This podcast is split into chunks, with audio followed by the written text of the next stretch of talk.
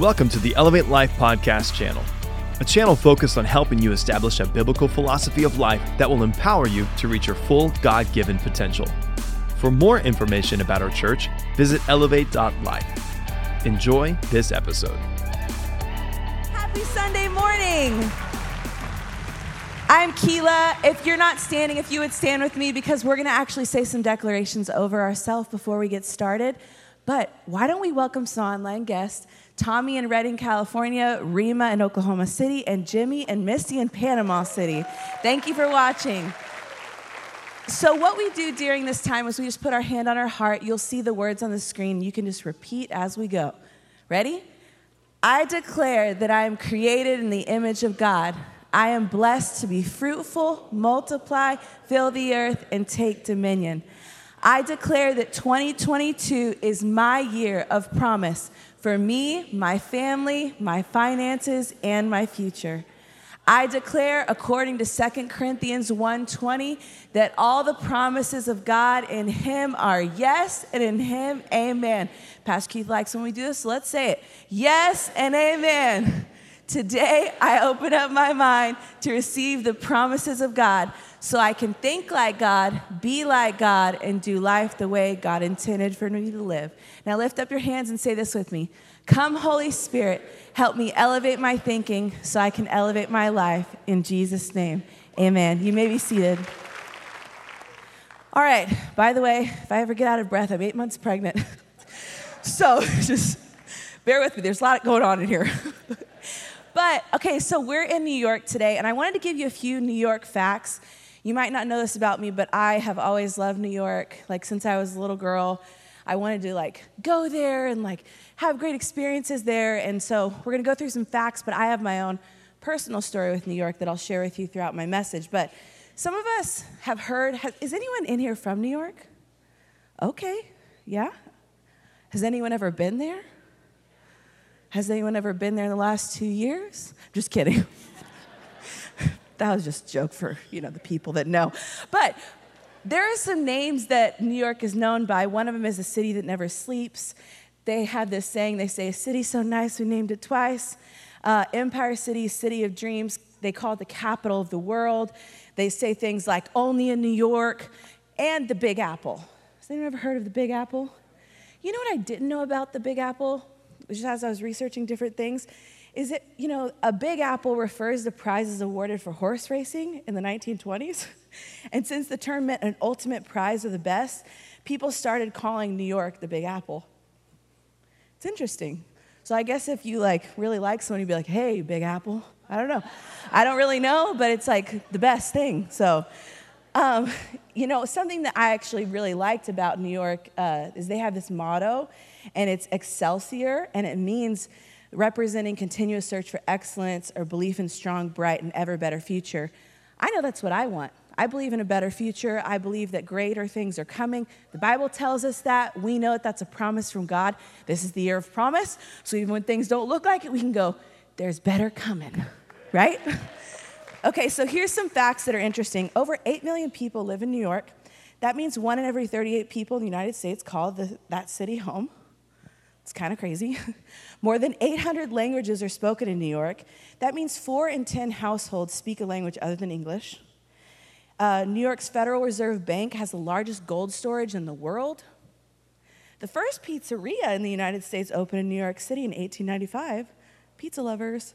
Um, New York actually became the first capital of the US in 1789. This is really interesting to me too, because it is a melting pot, but more Chinese people live in New York City than any other city outside of Asia. More Jewish people live in New York City than any other place outside of Israel. And you may not believe this, but honking your horn in New York is illegal. It's true. They can fine you unless there's an emergency, but if you've ever been there, honking is the soundtrack of the city, okay? Uh, I actually compiled some thoughts and some uh, statements from some of my friends in New York because some of us might not know this, but if you go to New York, they can tell if you're not from there. And I'll tell you some ways how. If you say hello to someone that you don't know on the sidewalk, you're not from there. If you stop in the middle of the sidewalk anywhere, you're not from there. If you say, excuse me, when someone bumps into you, you're definitely not from there. Um, if you walk like a turtle or you're staring around everywhere, you're definitely not from there. If you smile at someone that you don't know for sure, you're not from there. If you look around aimlessly at the subway or the maps, you're not from there. If you get on a train, you keep checking every stop, which one is this? You're not from there. Uh, if there's a train delay or something like a train stops and you start asking, what's going on, what's wrong, you're not from there. If you wait for the crosswalk indicator to change, you're not from there. if you allow a taxi to cut you off and you're driving, you're not from there. And if you go to Times Square and buy an M&M World's bag, guys, you're not from there. Okay, so one of my favorite statements, um, actually from New York in general, is a song that Frank Sinatra sings. And some of you guys might like Frank. I don't know, old blue eyes, you know? It's nice. Some of the younger people are like, Frank Sinatra, vintage. Who is that? Um, but there's a part of a song, and it says, If you can make it here, you can make it anywhere. And that really stuck with me whenever they told me that I was going to speak this week, because I have a lot of like really good memories and I have a lot of bad memories in New York. and I was just thinking, man, like, why? Okay, they say this because, you know, New York's a tough place. And if you're the best of the best and you make it in New York, you're gonna be the best of the best anywhere, right? Like, if you've ever eaten at a restaurant in New York, you meet someone, you're like, hey, and they're like, hi, I'm an aspiring actress or musician or Broadway star. Like, they always have something else going. They're not just there to work at a restaurant or to do anything else. Everyone always has some kind of bigger aspiration there. And so if you're taking notes today, I want you to know my title today is God doesn't just want you to make it. Because I think about that and I'm like, man, you know, so many people make it in life. They reach their dreams or they get the thing that they want and it, they feel unfulfilled. There's, there's something, there's got to be something more. There's got to be something more to this than just making it, right? But I want you to know that you are God's child and He made you for success. He made you to be a winner. And no matter what your past has looked like, no matter what yesterday looked like, no matter what this morning looked like, He's made you to be a winner. He didn't make any of us to have a mediocre life. And so God doesn't just want you to make it, He wants you to win. You know, we've heard this over and over, but Jeremiah 29 11. You guys could probably say it with me, right? Say it with me. For I know the plans that I have for you, plans to give you a hope and a future right? Plans, well, plans for you. I don't plan to hurt you. I plan to give you hope and a future. Like, so he, he tells us, I don't, my plan is not to hurt you. My plan is to give you hope and a future. But if you know the context of this story, when God spoke this to Jeremiah, they were actually, Israel was being devastated. Jerusalem was destroyed. So many people were taken captive by Babylon, and thoughts of peace were probably the last thing in their minds. And I think it's interesting that this scripture, the context of the scripture is hey, I'm not going to hurt you. I'm saying to this because I have a hope and a future for you. And I want you to know that before we even get into this message, that that is a verse that is used a lot. But I think it's a good reminder because no matter what we're going through, whether we feel like we're in a great place, whether we feel like we're not in a great place, God does have a plan for you. Now, you have a choice what you do with that plan. And so that's what I want to talk to you about today. Because sometimes it's hard to understand how you're going to feel in a future moment. But God has a plan for you in that future. You know, Dr. Charles Stanley said, Our mind is the control tower of our life. Whatever happens in our life starts up here. What, whatever we are today is a result of what we've been thinking about. And I want to read you something. They're going to put a picture up on the screen, but Pastor Keith has this whole visual, and I wanted to read it because it's so good to show us how much power we have in our mind. It says, Your thoughts are like a plane approaching an airport. Your mind is the control tower. The landing strip is your heart. As the plane or thought begins to approach the airport, the pilot radios the control tower, your mind, and asks for permission to land. The controller, you, in the control tower, your mind, says, No.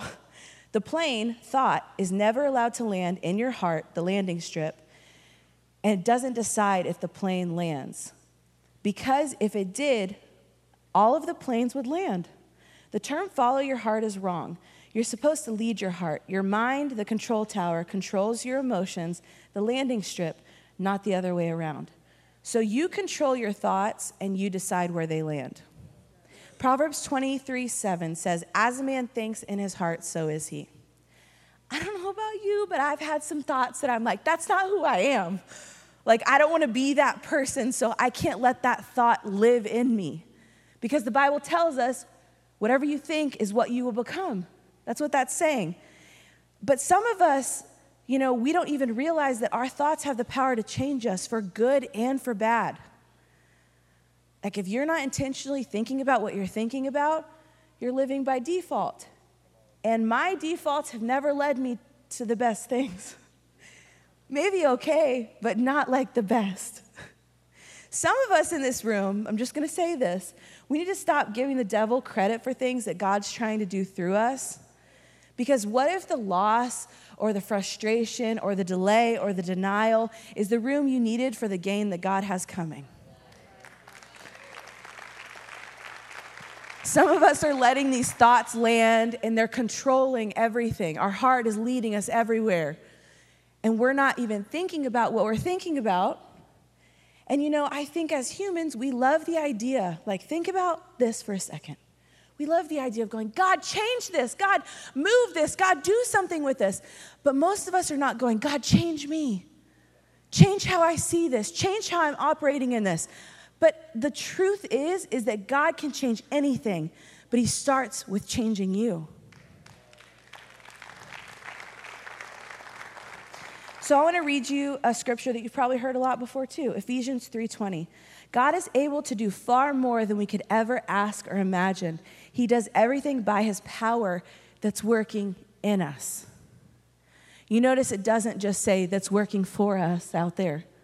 His power is working in us, and that's how He's able to do far more than we could ever ask or think. We've got to let that happen, right? We've got to go with what He's doing. Okay, I don't know if any of you guys are like me. Does anyone in here ever like want to know why? I am the why person. So I'm like, okay, we're going to go do this. Okay, why? why are you choosing that parking spot? like, there's one closer. God, why did this happen this way? God, why aren't you doing this? Like, I just want to know why, because if I know why, I can know how to like work it for my good or fit it into my life, but actually, that's God's job. So, a lot of times I'm wasting my time on trying to figure out why.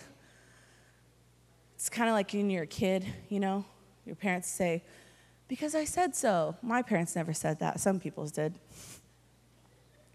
But sometimes I feel like it feels like that with God because He's not just going to like sit there and give you the answer because He already told you He's working and He's going to give you hope and a future. But sometimes we're like, but why? But why this way? And it's really because we don't like it. Like the parking spot that's like really far away in 105 degree weather when you're eight months pregnant and you just want to go in Target and get really close. That was a recent thing that happened to me. Um, so, Don't be so busy trying to figure out a reason when God's trying to give you a revelation. Revelations don't just happen. You got to actually walk a little bit to see it yourself. You know, I heard this story of somebody who actually got injured while lifting weights. Does anyone in here lift weights? I actually do. I have before. You know, my family, we have weights around us a lot. Um, but I heard this story of somebody, and the issue that they found out was their grip, not the weight. So when you hold on to something too tight, it can actually injure you, not because it's too heavy, but it's because of how you're holding it. You can actually lift a lot more if you loosen your grip. So if you hold it differently, you can handle it. I think God wants us today to loosen our grip of what we can't control, anyways. Because He's the one that carries the weight. And you know, I, I, know a lot of you guys have heard of Job. I know when I've gone through many seasons of my life, I've been really inspired by just his response to losing everything um, and people blaming things on things around him, telling him to curse God and die. And just his responses have amazed me. But one of his responses to the lack and the loss in his life is in Job 23:10. It says, "But he knows the way I take. When he has tested me, I will come forth as gold." Now, I don't know if you guys like gold. I like gold. it's shiny, you know, it's like really nice. Like if you told me, like, do you want plastic or gold? Like, obvious, I want gold. But gold doesn't just happen. And it takes time and a considerable amount of energy to make gold. And I honestly like didn't know this is how gold was made until recently. They're going to put pictures up on the screen of this too, but stars actually explode in a supernova. Or when neutron stars collide, these extreme conditions actually create heavy elements that form through this rapid neutron capture process or the R process. All of the gold on Earth can be found from the debris of dead stars. That's crazy. Did y'all know that? I didn't know that. Like, so things are exploding, and that's how gold happened. That sounds very destructive. But beyond that, it's the erosion that frees the gold from other minerals once it's attached. And earthquakes actually play a very important role in shifting the fault and other things naturally so the gold can actually be found in the surface.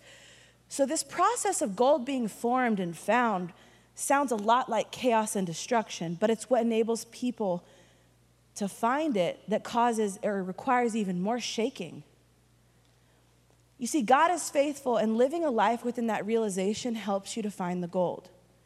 Because a lot of times when things are exploding or things are shaking and things are eroding, you're like, what's happening? And God's like, I'm just revealing the gold that I already put there through the explosion. That's insane to me.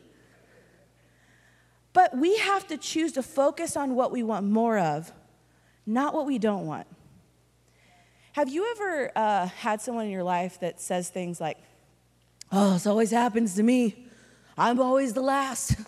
Uh, this just, it's my luck. I don't know, you know. You're speaking these things over your life, you're believing these things over your life, and they become what your life looks like. And you know, you can have faith as a Christian, but faith doesn't prevent bad things from happening. It's actually how you respond to something is where your faith is activated. We don't get to decide what happens in our life, but we do get to decide what we do with it. And how we respond is where the power in our life resides. Some of us feel so powerless right now. Some of us feel so frustrated right now. But God has given you the power. You have to choose to use it. You know, I believe that you can take back your power and you can choose your response based on God's plan and not just what you see.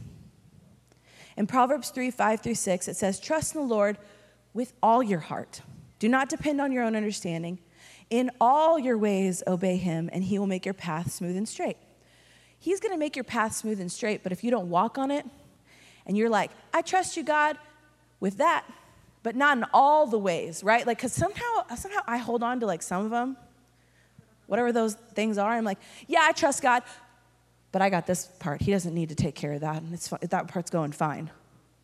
I don't know why we do that because then something doesn't work out, and then we're like, God, why? And He's like, trust me with everything. Like, give me it all and see what I do with it. You know, I decided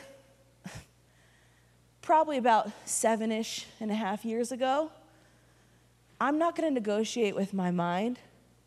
I run my thoughts. Fear is going to happen, but you don't have to stop just because you're afraid. You can be scared and follow God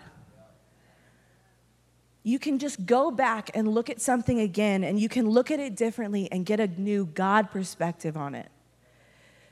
And God's presence, a lot of us, like, we think we come to church and God's gonna fix everything, but God's presence is not provided for us to fix our problems. It's actually provided for us to fix our perspective. God's working, but we have to work in order to work in what God's working on. And you know, I don't know, maybe you're like me. It kind of makes me feel special and kind of frustrates me to say this. But the enemy actually uses the heaviest weapons on those with the greatest purpose. So if you feel like you've been attacked or a lot's coming against you, that just means that God's put a lot inside of you. Why is the enemy so scared of you? Why is so much happening against you? Maybe he wants to stop you from something. Instead of questioning why and going, why is this happening? Maybe you could go, maybe God's doing something. You know, you don't usually see the lessons that are happening until you learn them later. And you look back and you're like, ah, that was a lesson, right? And it's easy on the other side to say, like, what should have been done. But when you're actually in it, it's not that easy. Um, they're to put up some slides on the screen, and these are weird because they're like old archived Instagram posts that I have. And it, this is how this story is relevant to me, okay? Seven years ago, um, I was in New York with 64 students. Some of you guys might have been on that trip with me. I was a youth pastor here at that time, and we were on a mission trip. I was about to celebrate my one year anniversary of being married. And actually, we were headed to a church service, and I, there was like some stuff going on. I wasn't really sure what was happening, but I actually found out that my husband was cheating on me with someone who was a former intern, and they were a staff member, and they were one of my leaders in the youth ministry. I was like on my way, about to like walk inside the church, and I found out. And I remember specifically there was this wall, and I like fell against the wall. Like I've never really like fallen unintentionally, but it was like a lot in that moment. I remember I fell against the wall, and I was like sitting there, and all the like students were inside of this church building, and from that point on, my husband ended up leaving, and he like decided that he didn't want to be with me, and I started dealing with a bunch of different stuff in that time like PTSD type stuff, like cyclical thinking, like just things that I didn't feel like I had control over. And I decided on the one year mark of that anniversary that I wasn't going to hate New York, that I wasn't going to, and this is another thing, we had gotten married in New York a year before, and there was like a lot there. Like, like I loved New York. Like it was like I literally got married in the studio where Beyonce sang her song "Love on Top." If you don't know that era of Beyonce, guys, like that was like a big deal. It was like my dream. Like everything was like, oh man, like I got proposed to by a lighthouse and like got told I love you on a sailboat. Like all the like little stories that you're like, oh, that's cool. But then, like, this happens, and I'm, I'm like, man, I'm not living the kind of life that I thought I would live. I saved myself for marriage. Like, I knew this guy since he was nine and I was 11. Like, how much more can you know someone, you know? And I go through all these thought processes and I'm dealing with all this stuff, and I'm like, why, God? Like, what are you gonna do with this? And I, I actually told God at one point, I'd like to see you use this for my good. I was really bold in that season, you know? But I decided that I was going to go back to the place that I was hurt the most and I was going to give it a new meaning. And it was really scary to go back to face that pain because there was just so much there like if you've ever like been in a car accident and something happened on a certain street or you know you've had some kind of loss or someone passed away or you've been left like there's these like like pivotal places and moments and feelings and dates and things that you go back to. And it's interesting because I look back on this and like some of some of the things I said, I'm like, man, I was speaking this into existence. So this says like on one of my posts, I get to go back to one of my favorite places. It's the place I've had my best and worst memories. But this is the week as a symbol of a take of a take back. I've decided this is my life, it's my memories, and I get to choose to have great memories in this amazing city. No one and nothing will change my perspective or perception of what I choose to love. God makes all things new. And not only does He make things new, He makes them better than they were before. And I'm living it today. and it makes me cry because I look at that now and I'm like, my life is so much better than even then. Like, I just had no idea what God was going to do in my life. And I'm like speaking that. And seven years later, I'm living that. Sorry. So you'll see in this picture right here, I'm on a stage. This was the church that we were going to go into where I found out everything. Well, I found myself exactly a year to the day later in that church. And the pastors asked me to come up on stage and share something. And I was like, man, God, like, I'm just like retracing my steps. You know, it's like you're, you're, you're doing something. And he told me, no, I'm replacing your steps. and it's interesting how God, He doesn't just redeem things, He actually exchanges them for something greater. And truthfully, like, I don't know if you guys have ever felt like this. I actually hate telling this story. Because, like, I'm so not in this place anymore. But I cry because of the faithfulness of God. Just thinking about where He's brought me from, thinking about my life now my children, the opportunities that I have. And it's just honestly like you don't know what's on the other side of you choosing to go, God, I trust you. God, I trust you with my heart. I trust you with my mind. I trust you with my life. And, um, you know, in, in one of these posts, the last thing I'll read is it says, Honestly, I didn't like what God was telling me at first. I didn't understand it. There was no way God could be intentional about guiding or having a hand in our heartbreaks or worst moments. But one year later, the most cherished day of my life that was the hardest, I see that inside of my greatest heartbreak, heartbreak was my greatest victory. And that's just how God works. It's in the midst of, midst of our worst that God shows up with our best. Never give up. Never doubt that God, the God who created you, will see you through onto your greatest victory. And if you've never read Psalms 31, I encourage you to read it. That's one of the scriptures that, like, God showed me in that season. It talks about how He has good things stored up for you and how He's going to honor you in front of the people who came against you. And not that that's even what your goal is, but I just think about how God doesn't waste anything. And I chose to go back to New York so that I wasn't led by an emotion or led by pain or led by hurt, but that I was led by God to go, okay, you know what, God, like, I don't like the way this is. I don't like the way this feels. I don't like what happened, but I know that I can walk in the same places and trust you just as much as I did then and I do now. And so I look at this and I go, man, you know, I didn't know where I was going, but I knew who I was with. And we can't change the past, but I do believe we can choose how we see our past. The enemy's to take a shot at you, but the things that cause you pain don't have to take your purpose. The pain's to hurt, but it doesn't have to move you from your purpose. It's the most painful things that the enemy meant for bad that God uses to help you fulfill your purpose. The best way that you can predict your future is to create it. You don't have to wait for someone to tell you what to think or what to see or what to do. You're responsible for what and how you think because God's put power inside of you. You know the difference between the difference between successful people and other people is the way that they think. And you have what it takes to become rich, to be successful, to win. You just have to think it, believe it, and act on it. You know, a lot of us have heard the quote about ships, but we, you know, there's a lot of, things that happen out in the world that we can let get in us. And ships don't sink because the water around them, ships sink because the water that gets in them. Don't let what's happening around you get inside of you and weigh you down.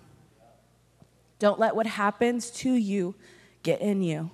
You know, I've had a lot of people ask me, oh, man, how did you get through that? Like, what did you do? And there's, there's some like keys that I'll share with you in a little bit, but what I would just say is I didn't become the victim. I knew that God created me to be victorious. And while there were hundreds and maybe thousands of other moments where I had to choose to win over and over again, I knew that I wasn't going to let something that was uncontrollable control me. I wasn't going to let it get in me to the point that I didn't have control. And I'm not saying you don't need to mourn, and I'm not saying you don't need to like go through some stuff because there's real emotions that are attached to things that we go through in life. And I've been through a lot more than just a divorce. I've had health stuff, relational things, personal things that I've gone through early on in life and even later.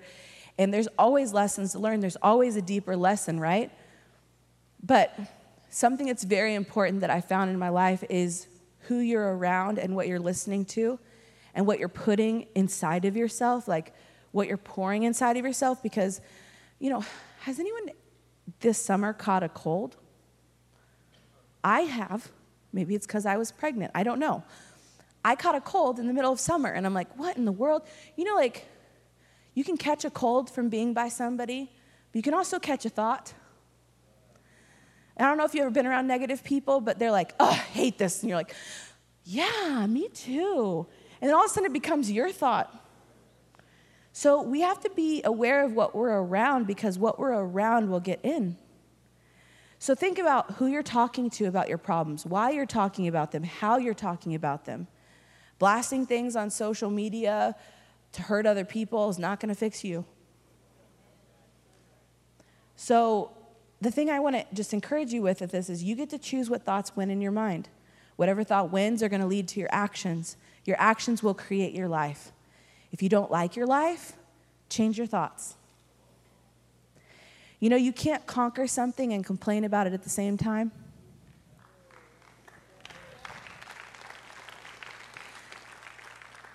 You just can't. 1 John 4 4 says, The one who is in you is powerful. He is more powerful than the one who is in the world. I have good news for you today. You're not at the mercy of your haters, the government, the next pandemic, inflation, your boss, or anything else. You're God's child, and you're only subject to His plan and His timing for your life. So, no matter what you feel, no matter what's going on, you can remember that. Everyone else might be dealing with something, but when you're with God, you get His reality, you get His truth. You know, in Genesis, Jacob spoke to his sons. There's 12 of them. He gave them each a blessing that concerned their future and their purpose. And it's interesting because Joseph, which we all know the story of Joseph, right? His brothers threw him in a pit, sold him into slavery. The one who actually endured the most was blessed the most. And we see what he says about Joseph here in Genesis 49 22. It says, Joseph is a fruitful vine a fruitful vine near a spring whose branches climb over the wall. With bitterness, archers attacked him. They shot at him with hostility. But his bow remained steady and his strong arm stayed limber because of the hand of the mighty. A few things stick out to me here. He didn't let the wall stop him from climbing. Whatever his obstacle was didn't stop him. He actually remained steady and limber, which means flexible. He noticed his emotions, but he wasn't controlled by them. I think that that's the struggle with a lot of us. Like, I think a lot of guys don't want to consider themselves emotional, but if you're passionate, you're emotional.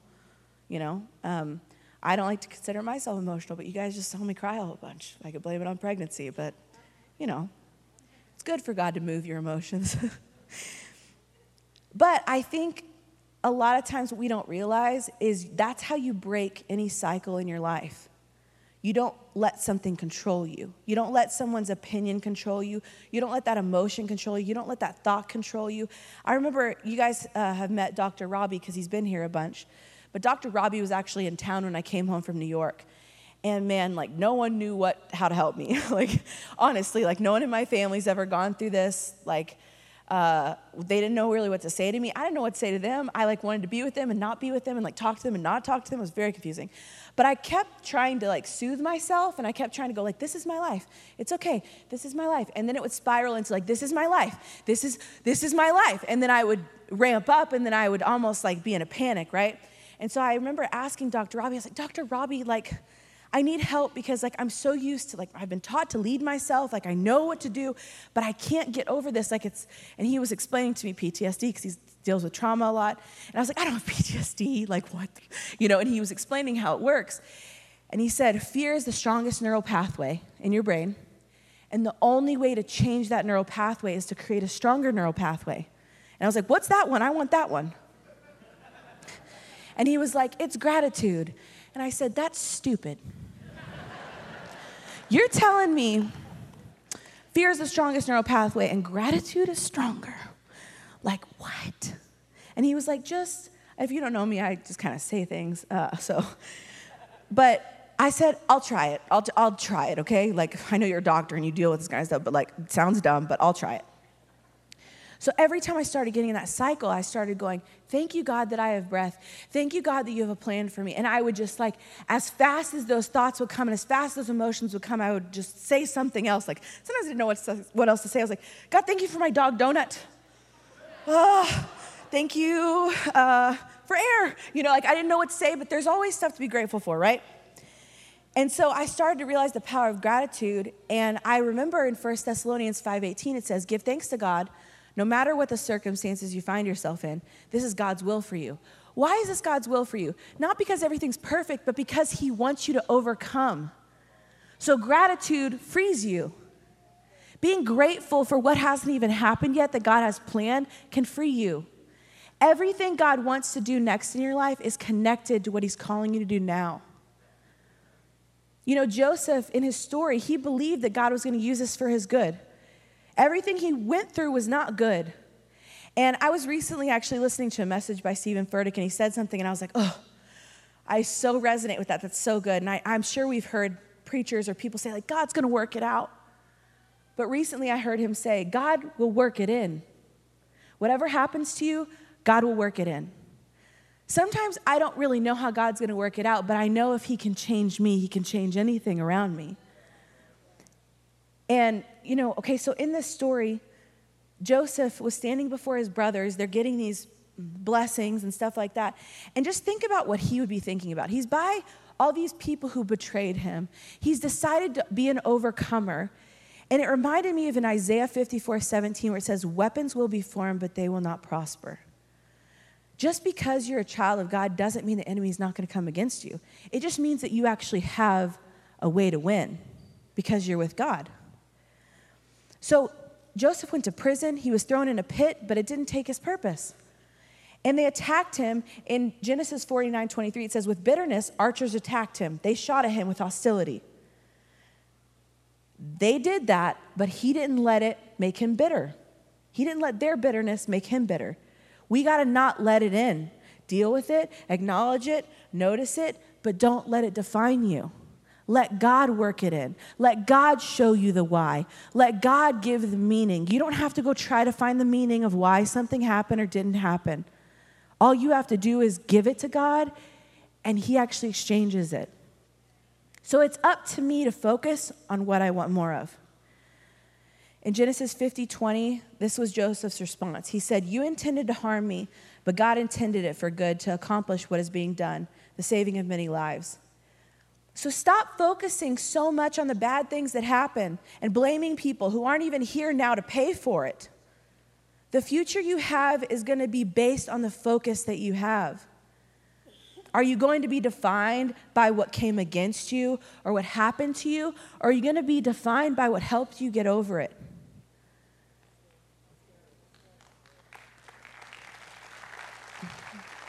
Isaiah 55, 8 through 9 says, Your thoughts are not my thoughts, your ways are not my ways. Just as the heavens are higher than the earth, so my ways are higher than your ways, and my thoughts are higher than your thoughts.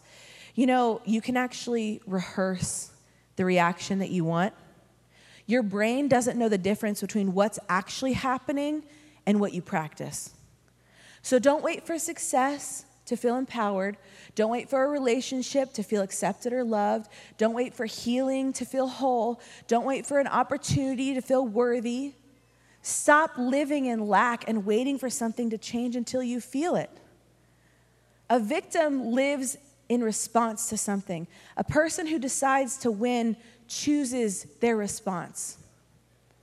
Charles Spurgeon said, Trials teach us what we are. They dig up the soil and let us see what we're made of. You know, a lot of us, when we've gotten in seasons, what we thought we were made of wasn't what we thought.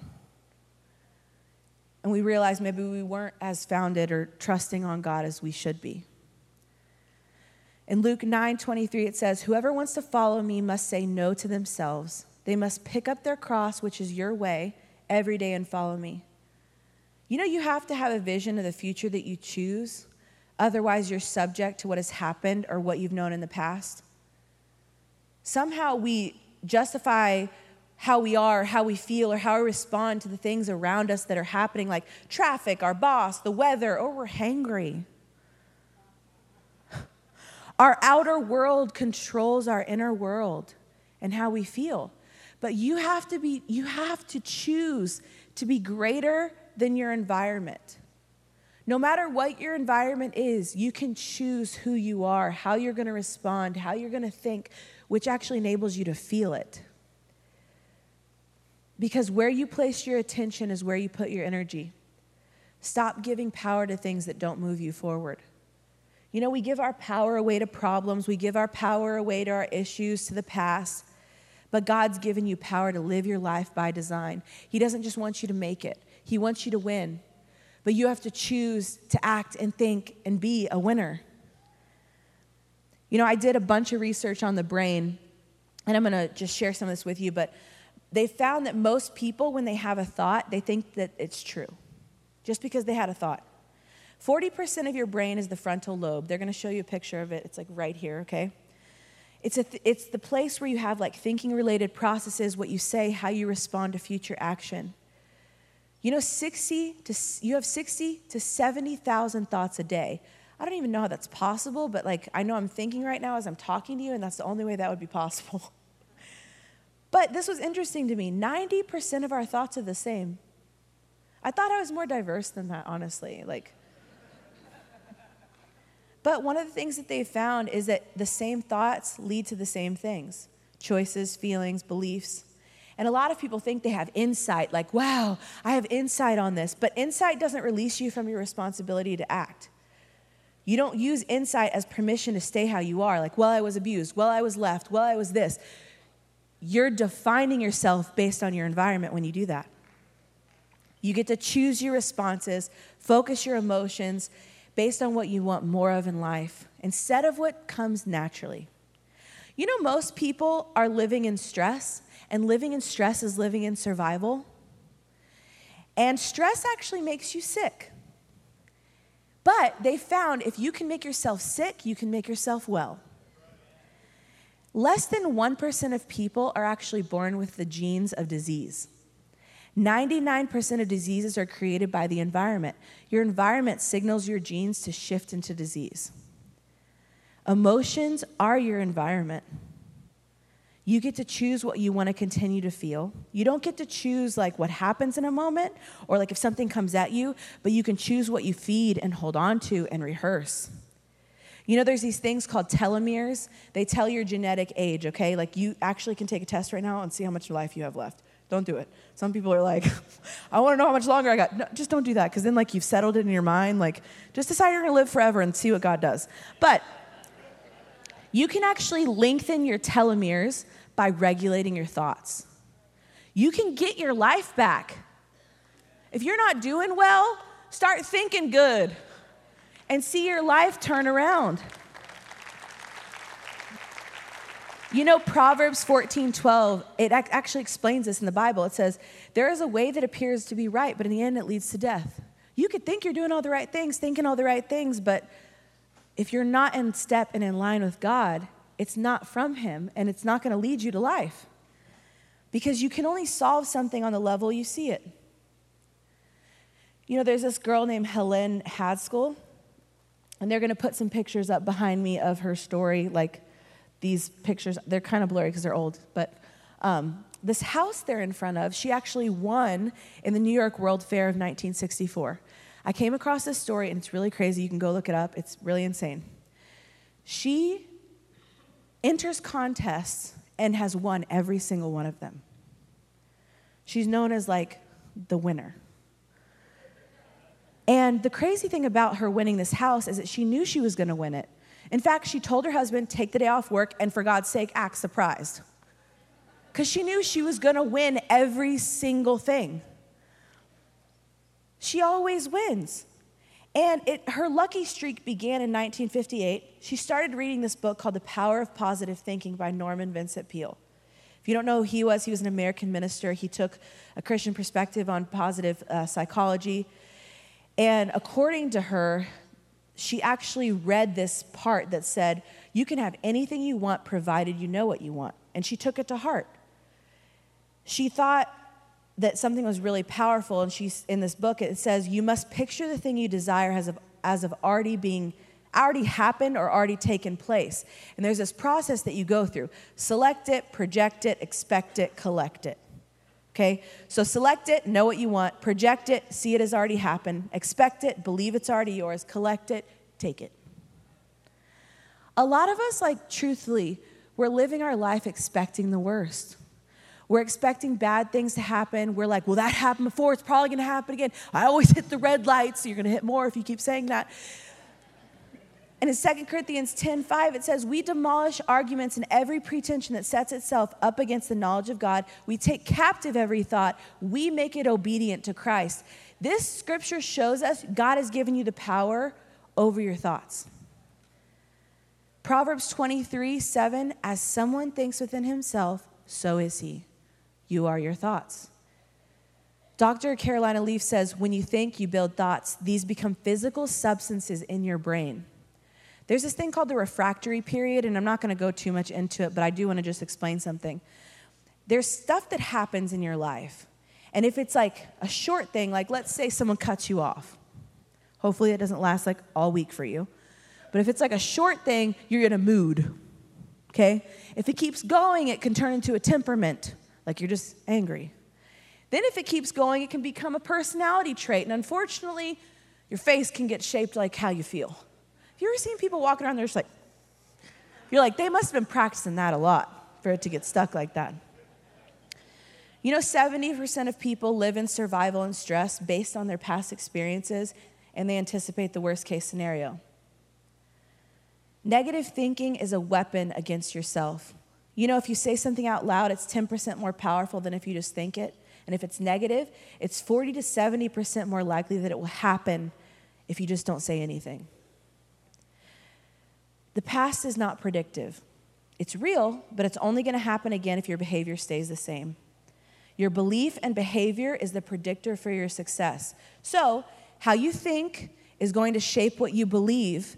What you believe is going to lead to how you act. What you do is going to determine what's possible in your future. God wants you to focus on doing, not just hearing. We've heard this over and over again in church, and that's what I want you to get from today. Yes, God wants you to like win and he wants you to make it. How do you do that? You apply what he says. You actually practice what the word of God says. We saw Job do it, we saw Joseph do it. There's a lot of people in the Bible that have done this. And in James 1:22 it says, "Be doers of the word, not hearers only, deceiving yourself." The truth is a lot of us come in here and take notes and we believe things about his word, but we don't live it. Here's a good rubric for you. You say you believe in forgiveness, but do you forgive people who've hurt you? You say you believe in waiting on God, but are you patient? You say that you're a believer, but do you act on that belief? You say you're a follower, but do you do what God says to do? God wants you to be a doer of his word because he wants you to win. Don't fool yourself into thinking that hearing also means applying. You know, whenever I think about this, I think about how when I was in my hardest times, I didn't want to change who I was. So, like, a part of that was gratitude, right? If I was going to practice gratitude, how can I practice gratitude? Well, I can be a generous person. I didn't really have much to give in that season. If you're really hurt, you don't have like a lot to give out, right? But I remember having this conversation with my dad. I've actually shared it a couple times whenever we've done like offerings and stuff. But I remember like it was a goal of mine to always be like a generous giver. And I remember at one point I was like, Dad, I'm just concerned, which I didn't, I'm honestly, for those of you who don't know me, I'm really independent. I like don't ask for help a lot. I'm learning to do that more in my life as I get older because we all need help. But like there was times where like I didn't know how I was gonna pay my bills. Like I was like eating ramen noodles and tuna. like I was just like, how can I survive and still like keep my house and like still do what I need to do because I got left right when all the bills were due. And there was just a lot there, right? And even more that happened. And so I remember talking to my dad and I was like, you know, I still wanna give at the same level and I still wanna do things like, baby, like it's okay. And he was like trying to like help me through my thought process. And I just decided that was a non negotiable in my life. And I was like, I'm not gonna let whatever the enemy had planned or whatever someone else did change who I am and the standards that I've set in my life. And it's so crazy how I saw God come through for me, not just in my relationships, not just in my personal life, but financially. Like, there was like a point, and this is real for me. The guy that I was married to, I had put him on as, as a signer of my card to help his credit. He took my credit card and spent thousands and thousands of dollars, and I'm left with it. And I was just like, you know what? How am I going to do that? God literally brought someone into my life to take care of that. And I didn't have to ask for it. And it's just, I think about that stuff and I'm like, man, how many of us are sitting there waiting for God to do something? And God's just like, just follow me. I already have it all set up. Stop trying to do it your way. And a lot of us, if we would just change our thinking, change our perspective, and practice what we want to feel, the feelings will come. The healing will come. The thing will happen. But it's not going to happen when you want it to. If you believe in God's timing, you know God's timing is not yours. It's just not, and it's annoying. But it's not ever when I want it to happen, and it never happens how I want it to happen. That's my frustration. I'm like, come on, God, like, can you just like, I don't know, do something that I want? And you know, today, just as I'm ending, I want to pray for two different specific people. Maybe you're in here and you're like, I don't know how to think like God because I don't know Him. And you really can't follow God if you're not in relationship with Him. Because that's the thing that separates us from religions. This is all about relationship. And it doesn't just get fixed in one moment, right? Like it's a life, it's a walk. And you see God do things and it builds your confidence in Him and you see His character. But maybe you're one of those people and you're like, man, I just really don't know Him. I'm not close to Him. Maybe I need to come back to Him. And maybe you're the other person and you, and you say, I just need to, like, honestly change my thinking because I don't want to just make it, I want to win. And whether you're one or the other of that person, I always like to do this with eyes open because truthfully, like these are the people that are going to champion you. And if you can't do it in here, you're not going to do it out there. And we are excited. So, whether you're coming back to God, whether you're coming to Him for the first time, or whether you're just like, hey, I need some help with my thinking, I just want you to raise your hand. This is just you acknowledging, like with God, like, this is me. This is where I'm at today. That's awesome. So, if you could just, we're going to start off by just praying this prayer together, and then I'm going to pray for you on top of that. But if everyone could just bow their heads and close their eyes and just say this with me say, God, I want what you have for me. I believe that you are who you say you are, and I receive you into my heart. In Jesus' name, amen.